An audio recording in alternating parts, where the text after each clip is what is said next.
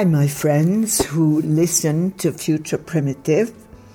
After a two week hiatus for moving, here we are again. And uh, I'm very, very happy to be with Meggan Watterson. She has written many books, and I'll tell you about her now. She is the author of Reveal the sutras of the unspeakable joy and the divine feminine oracle. And she is the co author of, of How to Love Yourself and Sometimes Other People. She is a feminist theologian with a Master of Theological Studies from Harvard Divinity School and a Master of Divinity from Union Theological Seminary at Columbia University. Meggan facilitates Red Ladies, a community of radical love that lets her preach about female saints, mystics, gurus, and poets who aspire and touch us to live in service to love. She leads retreats and workshops on the divine feminine, Mary Magdalene, and the soul voice meditation. Her work has appeared in media outlets such as the New York Times, Forbes, the Huffington Post, and Marie Claire. She lives with her old soul son and exuberant goldfish Bob. So I'm holding in my hands her book, her latest book, which thrills me Mary Magdalene Revealed. Well, welcome, Meggan, and thanks for being with us. Meggan, Thank you. Meggan. Thank you. So, Meggan, what I would love to start with is if you would tell us what what we have forgotten. that love is within us. Yeah. I think that's the most important thing that we've forgotten. That Mary Magdalene helps remind us, especially in her gospel, that we have a direct connection to the divine from within and that we contain our own answers. Yes, yes. Perhaps you would tell us a little bit about the the history of how the Gospel of Mary Magdalene uh, was found, and you have been able to decode it. It's been so fascinating for me as a scholar to research her gospel and why it was buried, uh, because it, it wasn't so much lost. Lost feels um, you know, when people refer to her gospel as the lost gospel, it was really intentional. Her gospel was um, buried because there was an edict that went out in the fourth century for all co- copies of her gospel to be destroyed. So, what was happening around that time in the fourth century was that the uh, version of Christianity that had existed before then, so for the first several centuries, there was a radical version of Christianity that uh, challenged the Roman hierarchy and the, the cultural understanding that humanity is going to be ranked according to existence. So, for example, that a man is more worthy than a woman, mm-hmm. that and and then rights and access to land and um, all all of that hinges on that idea of our existence being ranked um, according to this hierarchy of existence. So the emperor, of course, would be at the tippy top, mm-hmm. and his and his slave, for example, would be at the bottom. And what this form of Christianity challenged, for example, with um, the saint Thecla, who was a uh, early uh, apostle and she was a minister alongside Paul throughout the first century. Um, Thecla really challenged that idea of that you had to be male in order to be an apostle. And she, in her, in the Acts of Paul and Thecla, which dates all the way back to 90 AD, um, she baptizes herself and she challenges all of these different forms of authority and power that exist outside of us you know that are represented in her story in different ways and so this this form of um, love of christianity really challenged that that idea to the extent that it was suggesting a slave is as worthy of this love as the emperor it, it really made the first the last and the last the first. That's what this. And then in the fourth century, when Constantine decided, who was the current emperor, decided that Christianity was going to become the empire's religion, that form of Christianity had to become, it had to look a bit more like what the Roman hierarchy looked like. And so there was a council known as the Council of Nicaea, mm-hmm. where church fathers came together and they began to decide what this codified or institutionalized version of Christianity was going to look like. And they decided that women were not going to be a part of this form of Christianity.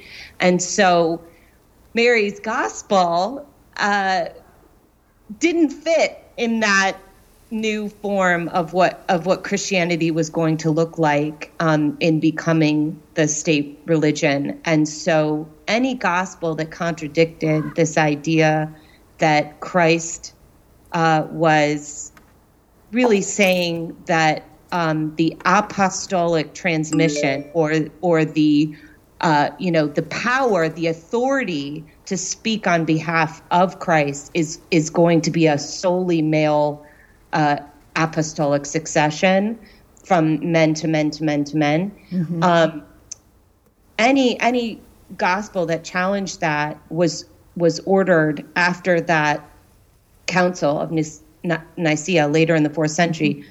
Was ordered to be destroyed. So not just the gospel of Mary, but also the gospel of Philip, the gospel of Thomas, and a lot of what of the gospels that are now referred to as the wisdom gospels um, or the Gnostic Gospels. They were all destroyed because they contained statements that were attributed to Christ that were very, very different from this idea that only men could have the power and the authority to speak on behalf of the divine, and um, and and a lot of other radical notions uh, that that we contain this love and direct connection within us. So the Gospel of Mary was fortunately uh, buried instead of destroyed by several uh, monks at the time and um, ended up being recovered in the 1890s in, uh, in an antiquities market in Cairo because of uh, um, a scholar who came across it and recognized that it was ancient scripture. Mm-hmm. Yeah. Well, here's the statement that apparently really um, thundered upon you, mm-hmm. and uh, it's, I am she, the Lord. Now, mm-hmm. that could be the most heretical statement of all times. Right, right. Speak about how it reaches your heart and, uh, and directs your life, Meggan. So, so before that, before I came across that statement, and that statement comes from the Thunder Perfect Mind, which it, which is another one of those gospels that was destroyed and buried, fortunately saved, you know, by some monks who refused to, because it's so gorgeous. It's one of the most poetic, beautiful pieces of theological scripture I've ever come across. It's called the Thunder Perfect Mind, it is. and and it is uh, to say that it, like I love that you said it, it, it was shocking or it, it reverberated in me. It, it felt electric when I read it. It felt like it actually rearranged my idea of what was possible. And also that to me, it was like coming across truth itself. Tr- truth in the sense that I always knew, I always knew on some level that that doesn't need to be verified outside of me. I always knew that if God is God or love is love, mm-hmm. it includes all of us and everyone. Mm-hmm. Like there are no limits. Mm-hmm. There are no qualifications. There are it has to be so much more radical than anything I had personally encountered by entering you know various churches and cathedrals. I had not experienced it outside of me. But in that moment, I was in San Francisco. I was in this little, you know, used bookstore, which to me are magical little yeah. sanctuaries. And I came across that statement, and it literally changed the trajectory of the rest of my life because it began my my search it began my career as a feminist theologian which is obviously also a personal quest um, and a, an act of devotion because that was the moment where what was outside of me validated what had always existed within me, which was a sense that love was so much more radical. The ultimate is so much more radical than anything we have yet embodied or really fully envisioned within religion. Right. Absolutely. So, what does that mean to you? I am she, the Lord. Well, uh, for me, it it took that um, hierarchical. You know, if if I'm holding up my my arm right now, you know, and the emperor is at the tip of my fingers, and a slave and women are down at my my elbow, right? I am she, the Lord. What that does is it topples that whole hierarchy. And so, so that my fingertips are now at level with my elbow. Wow. And so it, so it means that no matter who you are, um, no matter where you had existed within that idea of, you know, the, the, the worth of your life suddenly we are all now from from the least among us to the greatest among us we are all heart to heart eye to eye soul to soul. There is an aspect of each one of us that renders us all equal inherently good inherently worthy. So so to speak it topples the patri- the abrahamic religions yes. like a domino effect right exactly it it that's exactly. Wow, wow. I just want to slip in here this beautifully, amazingly poignant fact that you write about and that there's this seed bank. I mean, I have to cry when, yeah. Tell us about the seed bank in Syria because I would weep if I told it. so I, uh, I came across this um, haunting fact that there is a seed bank uh, where the world reserve of seeds exists in case of massive destruction, you know, like catastrophic world destruction. Um, and so it, it carries every species of, of trees and you know vegetables fruits everything. It, it's it's our world reserve of seeds. And there has never been a withdrawal until recently which was in Syria because of the level of the devastation and destruction that's taken place. Um, they they've needed to draw on the seeds that that they had donated before, deposited before, but now they needed to withdraw them because of that that devastation. And for me, it is so um, it's so disturbing that that's even you know that's something we have to safeguard against because we've reached this place of disassociation and disconnect mm. Of understanding how sacred everything is all of existence. So if we if we take you know again that hierarchy of existence and we extend it past what we've ever understood to be greater or less than and and we we allow it to reach even into the soil, you know, in, into uh, the earth itself, and and understand that all existence has deep worth and meaning and value and divinity. Beautiful, absolutely beautiful. I um, I'm curious about the progression of your books. Um, how uh, how you progressed from the first ones. Uh, one of them is called uh, "How to Love Yourself." Uh, am I? Mm-hmm. Yeah. Yes. And the progression. Yes. So um, I love that question. I've actually never been asked that question before. Uh, and but I've I was thinking about that personally, mm-hmm. and I and I feel like, um, you know, there's there's an ancient myth uh, that's associated with this uh, Egyptian goddess, um, I mean, Mesopotamian, ancient Mesopotamian goddess named Inanna.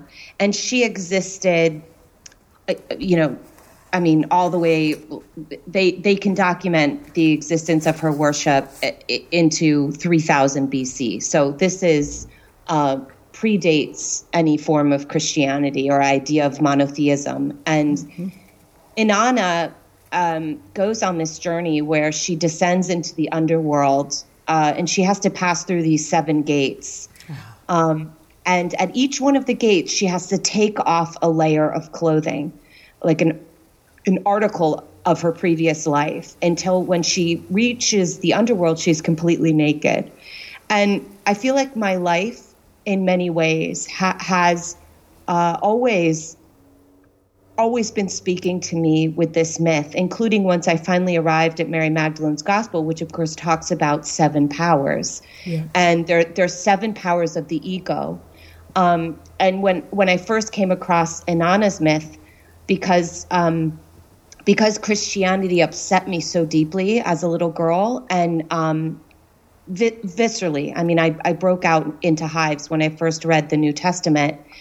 And so I couldn't really go near Christianity. So I, I started studying all the different voices of the divine feminine and the stories of women and um, of goddesses throughout history and throughout all the different world religions. And so I came across Inanna's myth, and I feel like it's it's very similar to the trajectory of the books that I wrote, in that in the first one, in Reveal, I you know, and it's and it's all about this effort of trying to get more and more naked, of trying to strip myself of, uh, you know, any concern about what someone else would think, or you know, getting to the real truth. You know, what's what is at the bottom of it all? What is the the real treasure? Like, what am what's the bare essence of who I am? And the trajectory of the books really follows that. Like, I start and reveal. Um, with talking about the different uh, voices of women that have been silenced and submerged, and, and, and how healing it was for me to be able to learn about, for example, the the in, Indian goddess uh, Kali or the green the Tibetan goddess Green Tara, mm-hmm. and I and I talk about why their stories are so important and and meant so much to me, and I include Mary Magdalene, but she's sort of there among many others. And then in How to Love Yourself, I talk about my relationship to Mary's gospel, but only, you know, only just taking off my jacket. You know, it's just, it's not, it's not quite um, as revealed. It's, it's more. Mm-hmm. That was in conversation with a, a Buddhist author who I admire, and we we really talk about the way that when you can anchor into love within you, you know, the love that we can access and that no one can take from us, you know, um, when when you really learn how to sit inside your own heart, which Mary's gospel taught me, then the vicissitudes and the different, you know, the turbulence, the different uh, cycles that a relationship goes through can be a little less traumatic because you're all the time anchored in your own love you know? And and so that was a that was a, a lighter book um, but i began to really speak about mary's gospel more directly. And then the divine feminine oracle is um, for for me it was so phenomenal to do that project because I I got to use all of this research that I um, completed when I was a divinity student at, Harvard. I, I did my master's in comparative religion on the divine feminine, so I knew about all these incredible stories like Inanna's,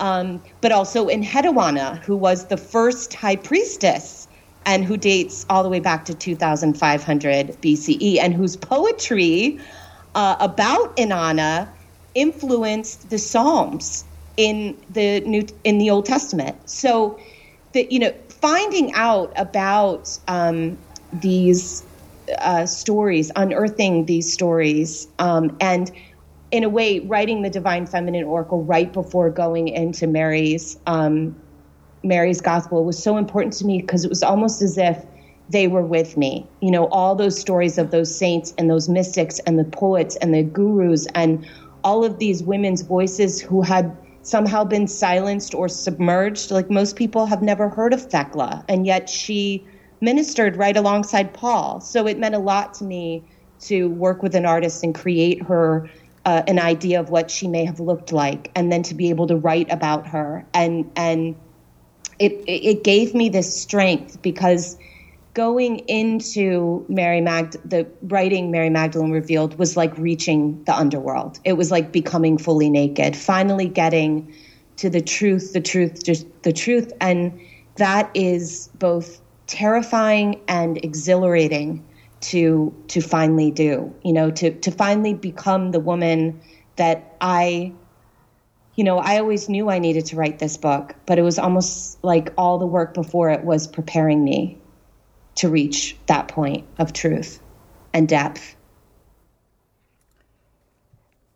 It's uh, it's exquisite because um, the um, the same remembering happened to me when I was in my early forties, mm. and uh, I felt uh, I felt every bit of difficulty and uh, and suffering as a child, which was big, was redeemed by my remembering Mary Magdalene.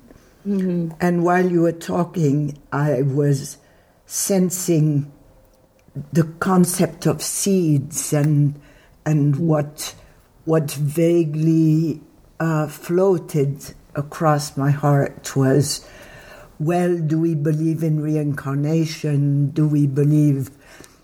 But while you were talking, I got this this concept of there are seeds, seeds. These women are seeded in our souls. Yes, yes. And some of us wake up to the flowering of that seeding. Yes. Yes. Yeah. I love that. Yeah. That's gorgeous image, and I feel like I was with with you there in that in that vision that appeared in your heart. And and to me, it's um, because a, a, lot of people want to speak of past lives and or want me to speak yeah.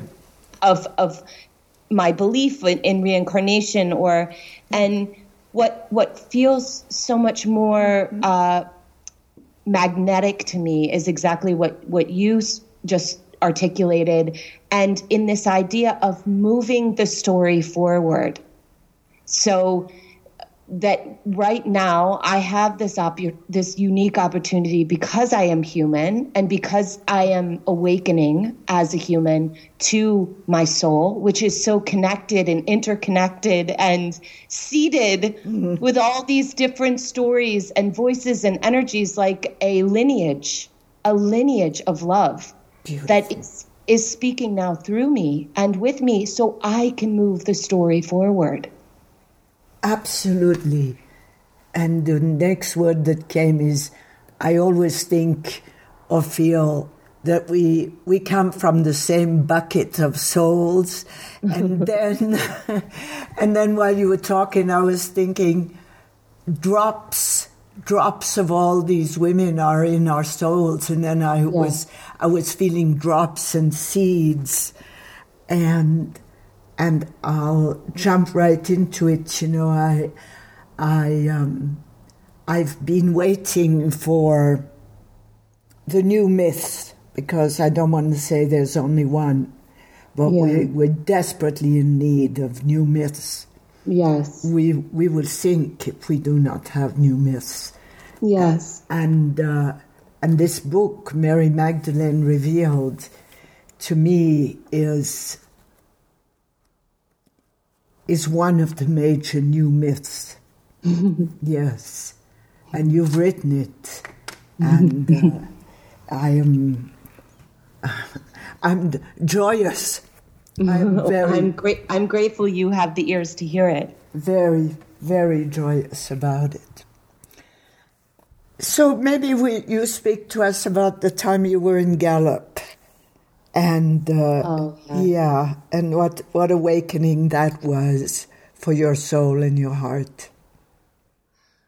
For me, it was so powerful because I was beginning to understand that that hierarchy of existence, how embedded that is, and um, also I was really having to face the Christianity and and what I had walked away from as a little girl um, because I had reacted so powerfully. I just stopped going, you know, and I just uh, buried it in my heart. But but the problem was, I I I had this great love inside of me, this great big unsayable love, mm. and and no other religion resonate like you know you know how uh, anger and rage really isn't the opposite of love it's it's really apathy or or complete disinterest you know there's and i began to realize when i was in gallup new mexico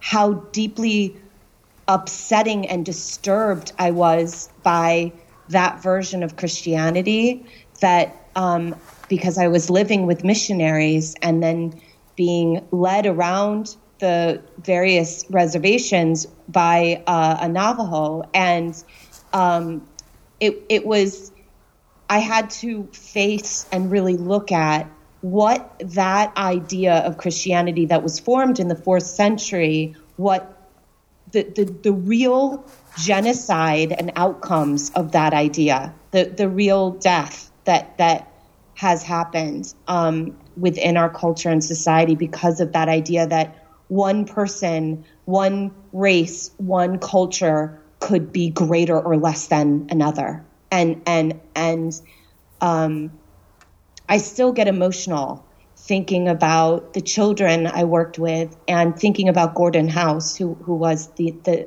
Navajo man who who uh, was teaching me about this disparity of the, the his reality versus mine as a white woman and the privilege that I'd been born into and then really asking me um, in, a, in the most powerful way you know through through telling stories what am I going to do with my privilege what and what am I going to do to try to tell this story of this great big unsayable love inside of me you know that that was in direct contradiction to the Christianity I was being exposed to down there.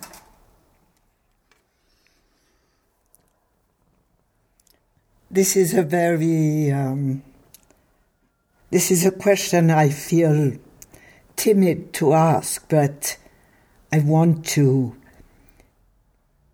What is this love that you perceive, and how does it manifest? itself?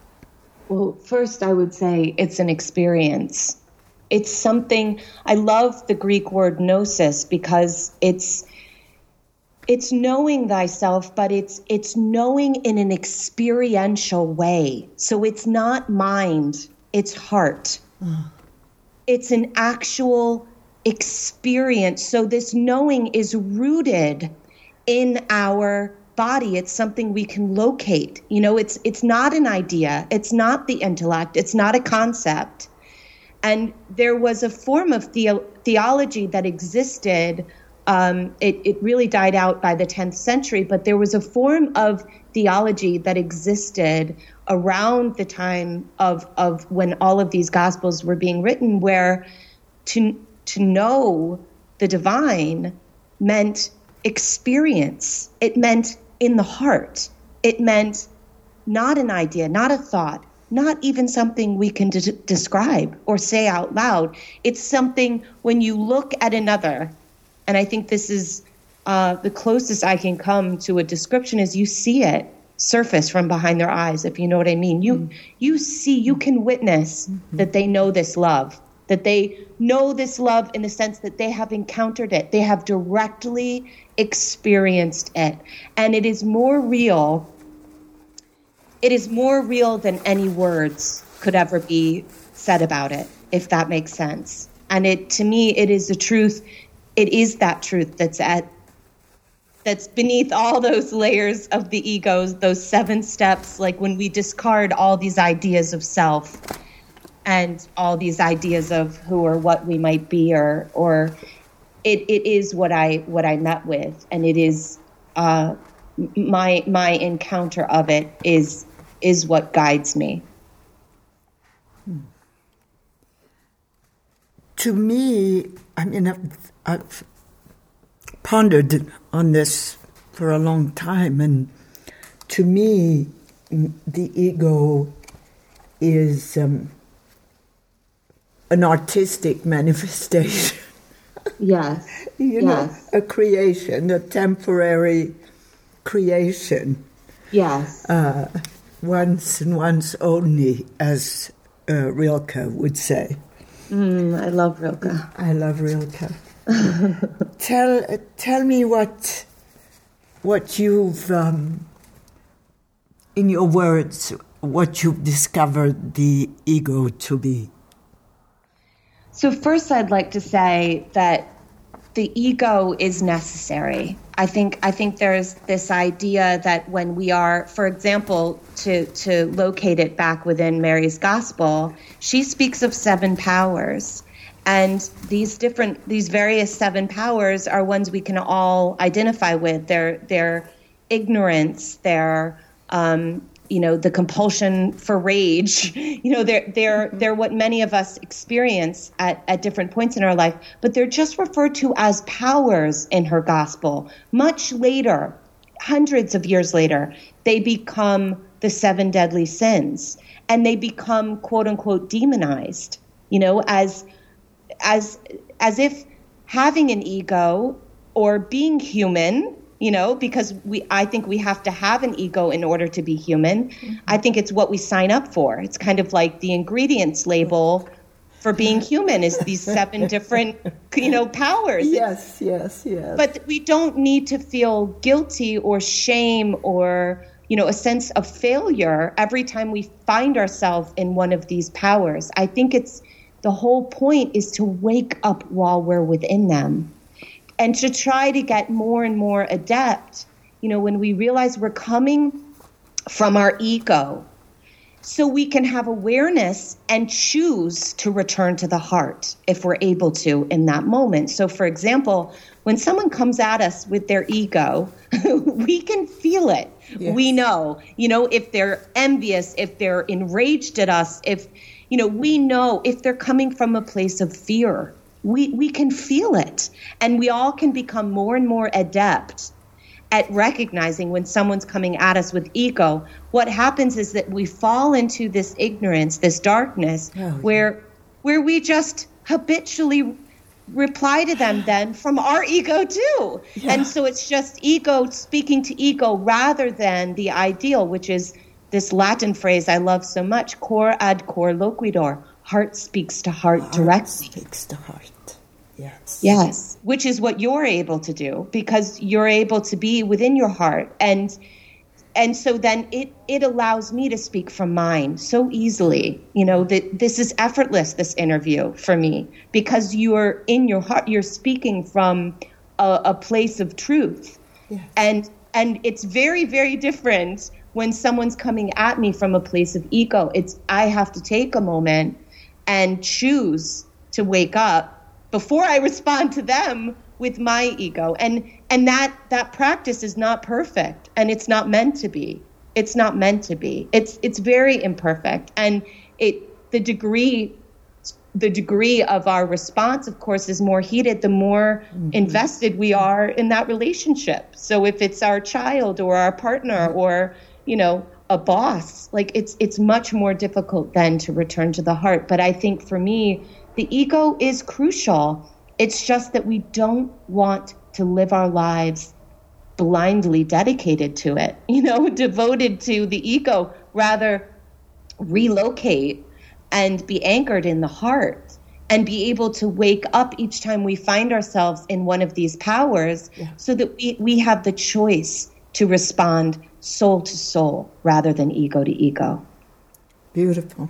And, and in my experience, uh, once I found the home of my heart, that's where I want to return to, yes. even after after pain or hatred or whatever. I that home is is my home. So yes, yes. You know, I since uh, two hours ago, I've been um, I've been in this uh, thought that you see, uh, your book is so delicious to me that I want people to know that deliciousness. and I don't usually do this, but I was wondering if you, we have a few minutes left, if you would read from that chapter, the first power, darkness, what mm. we have forgotten. Mm. Uh, I would love to. You want me to read from that chapter? I, w- I would like that because your writing has to be tasted. uh, yeah. So um, read as much as you want, or uh, you, you, probably know it very well. So if you want to skip paragraphs, whatever you want to do, but but come to us from what you have written. The first power, darkness, what we have forgotten. If I could start over from the beginning, I would start with the most invisible, the threads in the web of our ecosystem that are rarely named, much less revered.